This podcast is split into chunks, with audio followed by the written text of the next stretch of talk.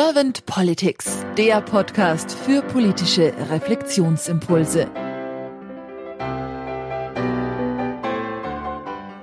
Herzlich willkommen zu einem neuen Podcast von Servant Politics. Ich spreche heute mit Elisa Trunk. Mein Name ist Claudia Lutschewitz. Guten Morgen, Elisa. Guten Morgen, liebe Claudia, und ganz herzlichen Dank, dass ich hier bei Servant Politics meinen Beitrag leisten darf. Sehr gern. Und auch an dich unser Dank. Ich freue mich sehr auf das Gespräch mit dir bzw. das Interview. Und ja, bevor wir jetzt gleich einsteigen in die Politik, stelle ich dich einfach ganz schnell vor, damit Hörer und Hörerinnen sich auch ein kleines Bild zu dir machen können. Elisa, du bist selbstständige Unternehmensentwicklerin, Führungskräftecoach, Wirtschaftsmediatorin in Unternehmen, für Unternehmen, für Mitarbeiter und Führungskräfte. Du bist Speakerin, Sparing-Partnerin und Nachfolgebegleiterin. Das finde ich, klingt alles sehr, sehr spannend für mich und ich bin auch sehr neugierig auf deine Antworten zu meinen Fragen. Wir haben uns im Vorgespräch ja schon ein bisschen ausgetauscht, sodass ich weiß, da schlummert viel Wissen und viele Impulse und viel Inspirierendes in dir. Und wenn du jetzt keine erste Frage an mich hast, dann würde einfach ich starten. Ja, bitteschön. Elisa, wenn du über die Aufgabe von Politik so mal nachdenkst, was ist für dich die Aufgabe von Politik? Also ich bin ja systemischer Coach und ich würde die Aufgabe von Politik darin sehen, oder nicht nur würde, ich sehe sie darin, einen Raum zu schaffen, in dem Menschen sich maximal entfalten können. Das klingt jetzt zwar so wie das, was man auch für Unternehmen sagt, aber im Prinzip sehe ich unser unseren politischen Apparat auch als eine Art Unternehmen an. Ein Unternehmen, das steuert, das ermöglicht, dass Menschen maximal ihr Potenzial einbringen können. Und dass die Politiker, die dafür Verantwortung tragen, deswegen auch das alles auf dem Schirm haben, dass hier unterschiedlichste Interessen, unterschiedlichste ähm, Ziele, unterschiedlichste Bedürfnisse berücksichtigt werden müssen und natürlich über unseren Tellerrand hinaus. Also wir sind ja nicht irgendwie in Deutschland auf einer einsamen Insel, sondern wir müssen alle anderen um uns herum mit einbeziehen und tatsächlich würde ich mir in dieser Hinsicht da auch einen systemischeren Weitblick wünschen von unseren Politikern im Moment mit dieser zum Beispiel Haushaltsdebatte, ähm, habe ich den Eindruck, wird der oft vergessen. Ne? Welche Auswirkungen hat es, wenn ich hier spare, wenn ich dort Geld nicht gebe, wenn ich aber woanders meinen Schwerpunkt setze? Alles hat seine Auswirkungen und seine Konsequenzen und das vermisse ich tatsächlich manchmal. Du hast jetzt diesen systemischen Blick auch angesprochen und vor allem dieses komplexe Denken, habe ich so ein bisschen rausgehört, dass man eben sagt, wenn ich hier etwas drehe, dann wirkt sich das dort und dort und dort aus. Ja. Was hast du denn sonst noch für Wahrnehmungen zur Politik momentan? Also diese Wahrnehmung, die habe ich ja schon lange, weil äh, in meiner angeheirateten Familie, muss ich sagen, ähm, da gab es eben sehr viel Politik und eben auch bis auf höhere Ebenen. Und sobald die Diskussion in eine politische Richtung ging, wurde mein damaliger Schwiegervater sehr, sehr parteienkonform. Also zu der Partei, zu der er gehörte, konnte man die Parolen und die Sätze, die er von sich gegeben hat, absolut zuordnen. Und ich verstehe natürlich, das hat auch mal ein anderer Politiker gesagt, der gefragt wurde außerhalb einer Debatte, ob er denn tatsächlich diese Meinung hat und ob er wirklich jetzt hinter dieser Entscheidung steht. Und dann hat er den ähm, Journalisten gesagt, was ich persönlich denke, steht auf einem ganz anderen Papier.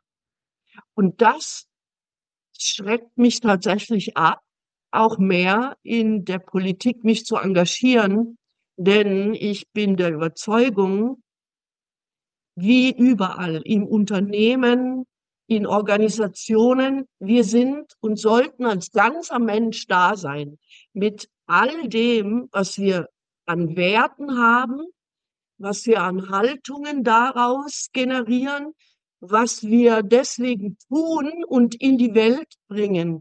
Und wenn die Politiker und Politikerinnen in ihrer Partei nur einer vorgegebenen Meinung, einer vorgegebenen Richtung folgen, aber ihren gesunden Menschenverstand an der Tür abgegeben haben, dann kann meiner Meinung nach und meiner Beobachtung nach da auch nichts Gutes dabei rauskommen. Weil wenn ich nur sage, was halt eben C D U, C S U gemäß ist oder F D P oder wie sie alle heißen, dann, und, und das beobachte ich eben verstärkt in den letzten Jahren, dieses Parteiensystem mit der Koalition und der Opposition, die, die in der Opposition sind, sind immer grundsätzlich erstmal dagegen. Ob das Sinn macht, wird gar nicht gefragt, sondern es ist eine Art, wie soll ich sagen, das, das ist ein Automatismus. Ne? Die in der Regierung strampeln sich irgendwie ab, versuchen irgendwelche Vorschläge durchzubringen und die Opposition ist von Haus aus dagegen. Warum? Meiner, also das ist vielleicht auch ein bisschen provokant, aber ich sehe da ganz viel Ego. Es geht um die Person, es geht um ich. Ja, also wir beschäftigen uns ja beide mit diesen Werten und Haltungen, die Martin Permantier so wunderbar in seinen Büchern ähm, Gott sei Dank raus und in die Welt gebracht hat. Und diese erste Entwicklungsstufe, ne, wo es um diese Selbstorientierung und ich bin vorne geht, das sehe ich ganz viel in der Politik. Und tatsächlich, also ich habe eigentlich auch Achtung vor denen, die sich dafür bereit erklären. Nur das, was sich dann da verselbstständigt. Also ich habe mal viel von Herrn Habeck gehalten, was er gedacht hat und dann dadurch gesagt hat, fand ich so anders wie bei anderen.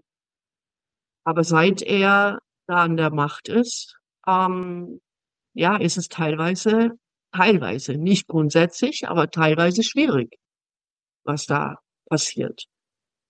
Ich höre bei dir so raus, dass du sagst, der Mensch im Mittelpunkt, auch in der Politik und dieses menschliche ja. Miteinander und vielleicht auch dieses menschliche, oder nicht vielleicht, dieses menschliche Füreinander. Auf jeden ja. Fall, was wichtig ist, wo man auch sagt, dass Politiker und Politikerinnen auch gerne sich selbst reflektieren können, auch gucken können oder schauen müssen, wer will was, wer braucht was. Was wären denn so konkret deine Wünsche für die Politik der Zukunft, Elisa? Also da hast du gerade ein sehr gutes Stichwort gebracht, nämlich diese Selbstreflexion. Das sage ich auch allen den Führungskräften, die bei mir im Training sind, ob das jetzt Nachwuchsführungskräfte sind oder schon erfahrene Führungskräfte, High Potentials. Alles fängt damit an, dass du dich selbst reflektierst und dadurch ein höheres Bewusstsein bekommst für die Dinge, die wirklich, wirklich wichtig sind, sowohl fürs gesamte Leben als natürlich auch für diesen Bereich der Politik, wo es ja eben um Steuerung geht und um Regeln und um Gesetze, die hilfreich sind, dass Menschen sich entfalten können.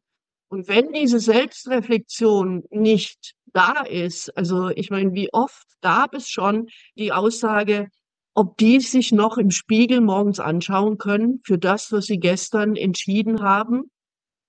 Und ich weiß es nicht, ob sie es können, ob sie hinstehen können und sagen, wie kann ich jetzt mit dieser Entscheidung leben? Ob das eine Entscheidung ist in Bezug auf Finanzen oder wo es um Entscheidungen geht, wie das Thema Migration, wie gehen wir um mit Menschen aus anderen Kulturen, die zu uns kommen. Diese Willkommenskultur von Frau Merkel fand ich zunächst gut, aber was ist daraus geworden und was hat es für Konsequenzen gehabt für uns als Bürger Deutschlands und Bürgerinnen? Und da glaube ich, ob das nicht zu kurz kommt, denn ich kann es mir auch vorstellen, wenn ich in Unternehmen bin, die Unternehmer und Unternehmerinnen sind alle so im Hamsterrad drin. Da gibt es kaum Freiräume für Selbstreflexion. Viele Unternehmer und Unternehmerinnen arbeiten im Unternehmen statt am Unternehmen. Und genauso erlebe ich auch die Politiker und Politikerinnen. Die sind im Getriebe drin und verlieren sich in endlosen Debatten. Aber arbeiten sie auch am Organismus, der leb- lebendig sein soll? Sind wir lebendig in unserem Staat? Oder sind wir gerade da vor Angst, gelähmt, ohnmächtig, fühlen uns nicht in unserer Macht, etwas zu tun, weil, ja, weil viele Dinge uns begrenzen, weil bürokratische Regeln Innovation behindern. Also dieser Vergleich, ne, zwischen Wirtschaft und Politik, der liegt mir natürlich nahe, weil ich eben sehr viel in der Wirtschaft bin und, und ich sehe tatsächlich große Parallelen. Und ich kenne viele Unternehmer, die sagen, wenn wir so haushalten und wirtschaften würden wie die in der Politik, dann wäre unser Unternehmen schon pleite und an die Wand gefahren. Ja, diesen Spruch habe ich auch schon gehört, dass es dann heißt, wir wären schon längst insolvent, würden wir so wirtschaften. Ja. Du hast auch von diesen Freiräumen gesprochen. Das hat bei mir ganz stark das Wort Zeit auch wieder getriggert, weil ich häufig immer wieder höre bei Lehrern, bei Politikern, auch, sagen wir mal, Juristen oder Mediziner, wir haben keine Zeit. Also dieses Diese Zeit an sich, die scheint so knapp zu sein, so eine Ressource, so eine knappe Ressource, dass sie häufig, vielleicht auch manchmal ein bisschen als Ausrede benutzt wird, aber auf, auf jeden Fall häufig das zentrale Element ist, woran Dinge scheitern können. Und was, was ich bei dir auch sehr impulsstark fand, war diese Idee, mit am System oder an der Organisation oder am Organismus zu arbeiten, statt nur im, also dieses Hamsterrad, was du auch angesprochen hast. Elisa, ich bringe im Podcast gerne die sogenannte Kanzlerinnenfrage. So stelle ich sie auch gerne dir.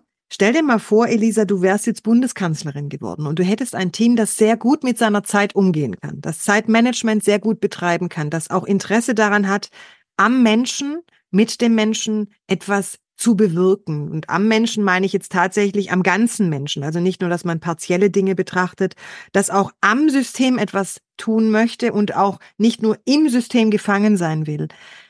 Was wären denn so zwei bis drei deiner Fokusthemen, die du gerne mit deinem Team anstoßen wollen würdest?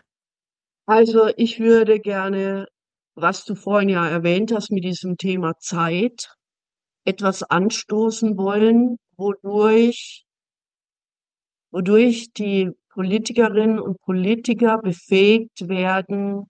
Da gibt es einen schönen Buchtitel und der heißt Search Inside Yourself. Und da geht es auch um dieses Thema Selbstreflexion und um dieses Innehalten, um dadurch zu, und das weiß ich selber, aufgrund dessen, dass ich meditiere und ja einfach in die Stille immer wieder gehe, in die Natur gehe. Ich würde, glaube ich, als Kanzlerin ermöglichen, dass die Politikerinnen und Politiker sich erden können und dadurch zu neuen Gedanken, neuen Ideen, neuen Impulsen kommen, die nicht innerhalb dieser Blase sich schon befinden. Also wenn wir das Bild der Blase nehmen, dann müsste die Blase sich aufbrechen lassen.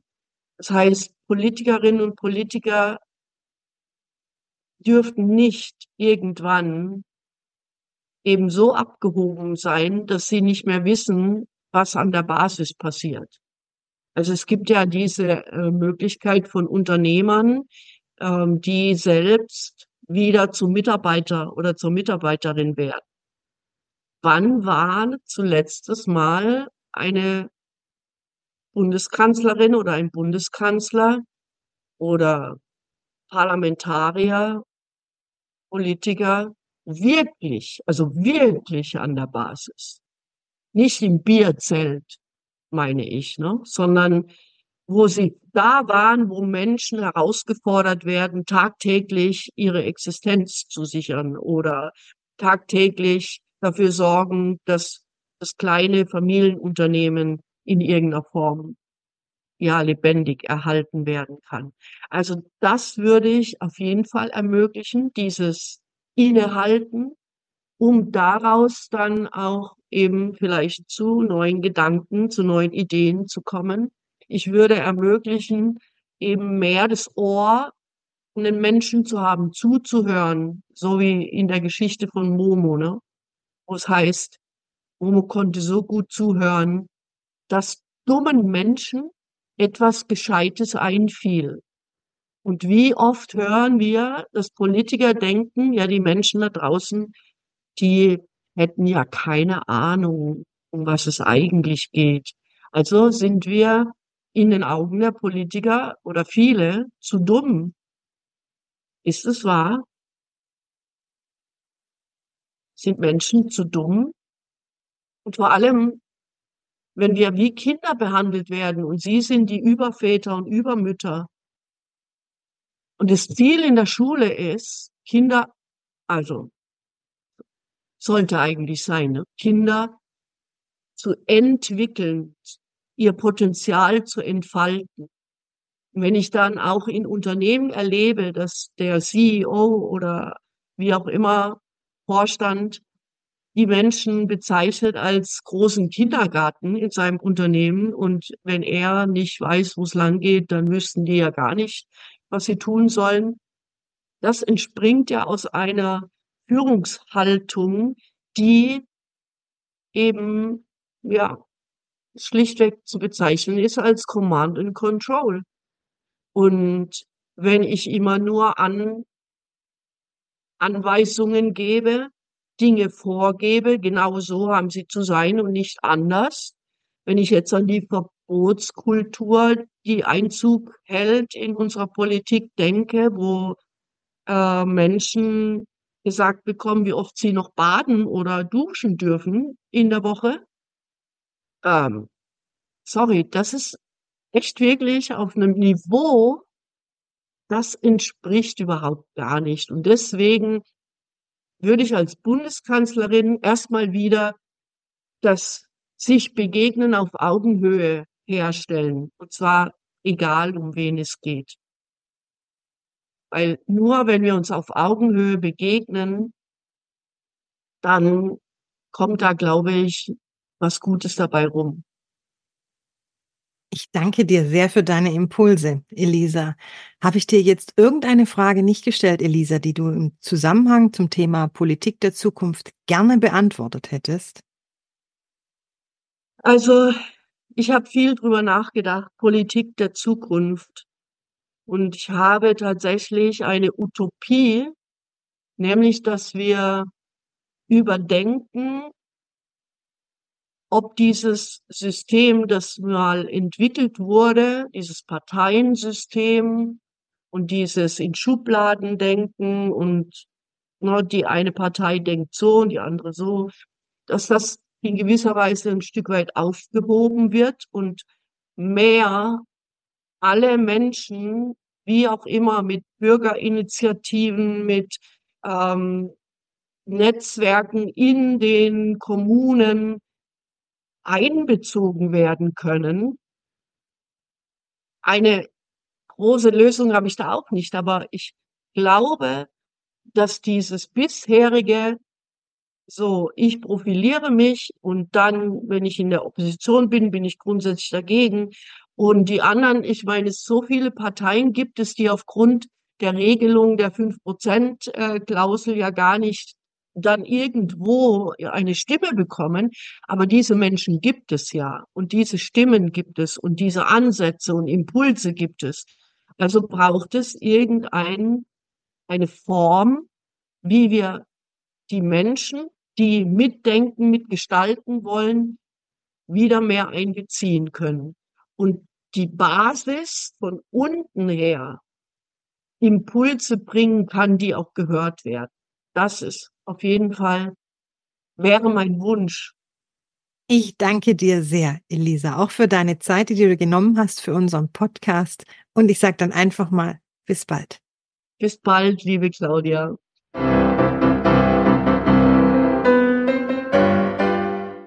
Servant Politics gibt's auf Spotify, Apple Podcasts und überall, wo es Podcasts gibt. Abonniert uns gerne und hinterlasst uns eine Bewertung. Servant Politics, der Podcast für politische Reflexionsimpulse.